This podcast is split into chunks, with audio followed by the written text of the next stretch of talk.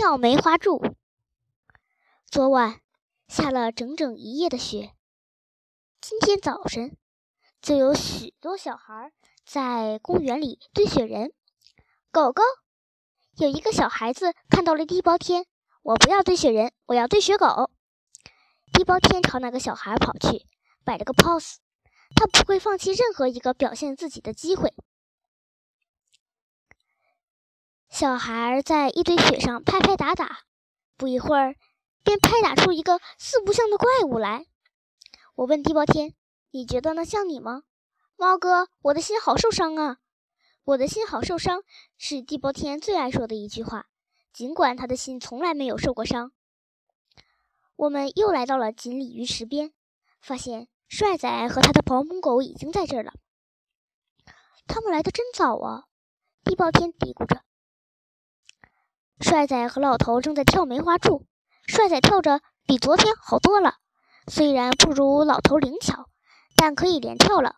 只是他身材高大，显得有一些笨拙。太阳出来了，阳光照在积雪上，雪更白了，反射出刺眼的亮光。我和地包天跳了一会儿，就不敢再跳了，因为到处都是积雪。反射出的耀眼的亮光，眼睛看的东西都是模模糊糊的。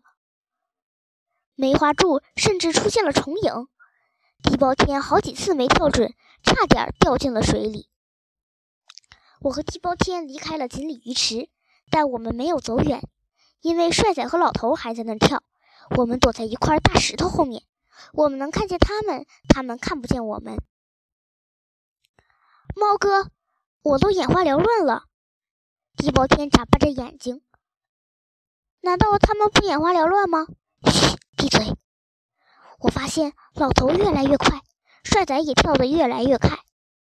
这么快要出事儿的！地包天话音刚落，帅仔就四脚踏空掉进了水里。让让我不敢相信的是，老头眼睁睁地看着帅仔掉进了水里，却镇定自若。头也不回地走了，仿佛什么事情都没有发生。我从石头后面一跃而起，冲向池边。地包天却没有我这么冲动。猫哥，你别忘了，狗是会游泳的。来到池边，满池子的锦鲤都疯了。刚才帅仔掉进水里的那一声巨响，让锦鲤们以为地球爆炸了，世界末日来了。惊慌失措的锦鲤们在池子里乱蹦乱跳。地包天大叫：“帅仔，你在哪儿？”我想，帅仔一定被锦鲤们压在了池底。我让地包天去找人来。我冲水里大喊：“帅仔，快浮上来！”帅仔的头终于露出了水面。我指挥帅仔向岸边游去。地包天找来了人，大家七手八脚的。把帅仔拉了出来，帅仔一定是被吓傻了，他浑身湿透了，也不知道抖身子把身上的水甩干。他四处张望，那样子可怜巴巴的，他一定是在找保姆狗老头。这是谁家的狗？一个挺着将军肚的胖男人声如洪钟。没没人要，我就带走了。那人像变魔术一般。手里拿出一条皮带来，就要去拴住帅仔。帅仔警觉地竖起耳朵，盯着那个男人。等男人一走近，他猛地一抖身子，身上的水甩了他一身。胖男人退后几步，帅仔如离弦的箭一般窜了出去。我和地包天跟着帅仔，帅仔漫无目的地跑了一段路，忽然回过头看着我和地包天。他眼泪汪汪的，他可能希望我们能告诉他他的保姆狗老头到底在哪儿。好不容易，我和地包天才说服帅仔跟我们走，我们答应把他送回家。我一定要教会帅仔认路。一路上，我们经过了婚纱店，一座不算高的红楼，一个外面停满汽车的大型超市。